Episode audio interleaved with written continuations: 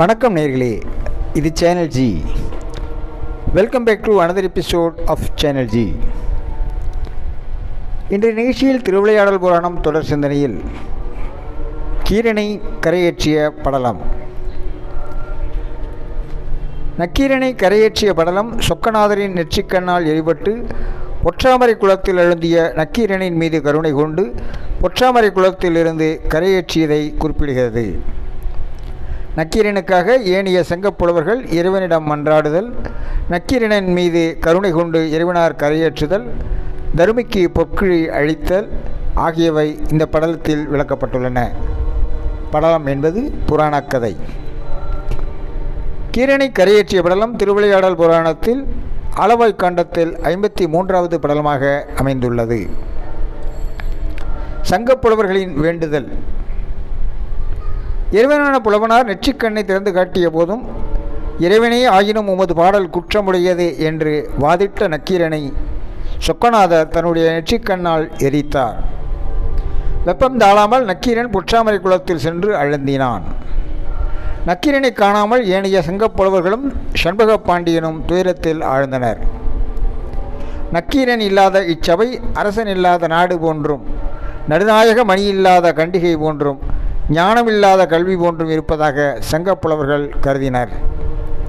இறைவன் என்று தெரிந்தும் அவருடன் வாதிட்டதால் இந்நிகழ்வு நேர்ந்ததோ இதனை தீர்ப்பது எப்படி என்று அவையோர் மனம் கலங்கினர். வெள்ளிமலையான கையிலையை தூக்க முயன்ற ராவணியின் தோள்கள் வருந்தும்படி தன் காலால் அழுத்தி பின் அவரிடம் அன்பு கொண்டு வாழும் தேரும் பரிசீலித்தவர் இறைவன். ஆதலால் அடி சிறந்தால் நக்கீரரை திரும்பப் பெறலாம் என்று எண்ணி அனைவரும் சோமசுந்தர கடவுளை வழிபட்டு இறையருள் பெறலாம் என்று திருக்கோவிலுக்கு சென்றனர். சோமசுந்தர கடவுளை பலவாறு போற்றி வழிபாடு செய்தனர்.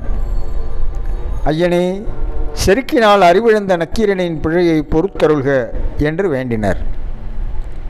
சொக்கநாதர் அங்கேயர்கண்ணி அம்மையுடன் பொற்றாமரை குளத்தில் எழுந்து அருளினார். முன்னர் அழல் கண்ணால் நோக்கிய இறைவனார் தற்போது அருட்கண்ணால் நோக்க நீரில் அழுந்தி கிடந்த நக்கீரன் மீண்டு எழுந்தான். பின்னர் நக்கீரர் இறைவனார் மீது கைலை பாதி காலத்தீ பாதி என்று அந்தாதி பாடலை பாடினார். கோபப்பிரசாதம் மற்றும் திருஎழுகூற்றிருக்கை ஆகிய பாமாலைகளை இறைவனார் மீது பாடினார். ஏனைய புலவர்களும் இறைவனார் மீது கவிதாஞ்சலி பாடினர். இவற்றையெல்லாம் செவிமடுத்த இறைவனார் கீரனை கைப்பிடித்து பொற்றாமரை குளத்திலிருந்து கரையேற்றினார். நீ முன்போலவே உன்னை மதித்த புலவர் கூட்டத்துக்கு நடுவிலே தங்குவாயாக. என்று கூறி மறைந்து அருளினார். நக்கீரன் மற்றைய புலவர்களுக்கும் சங்க மண்டபத்தின் முன் கட்டி தொங்கியிருந்த பொற்குழியை அறுத்து தர்மியிடம் கொடுத்தனர். மேலும் பாண்டியனை கொண்டு மேலும் பல வரிசைகள் கொடுக்கச் செய்தனர்.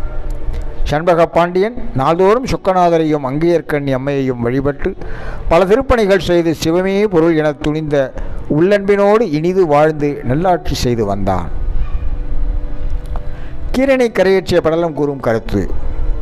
இறைவனே ஆனாலும் தவறை சுட்டிக்காட்ட தயங்கக்கூடாது என்பதை அனைவரும் புரிந்து கொள்ள வேண்டும். அப்படிப்பட்ட பக்தனை இறைவன் சோதனை செய்வார்.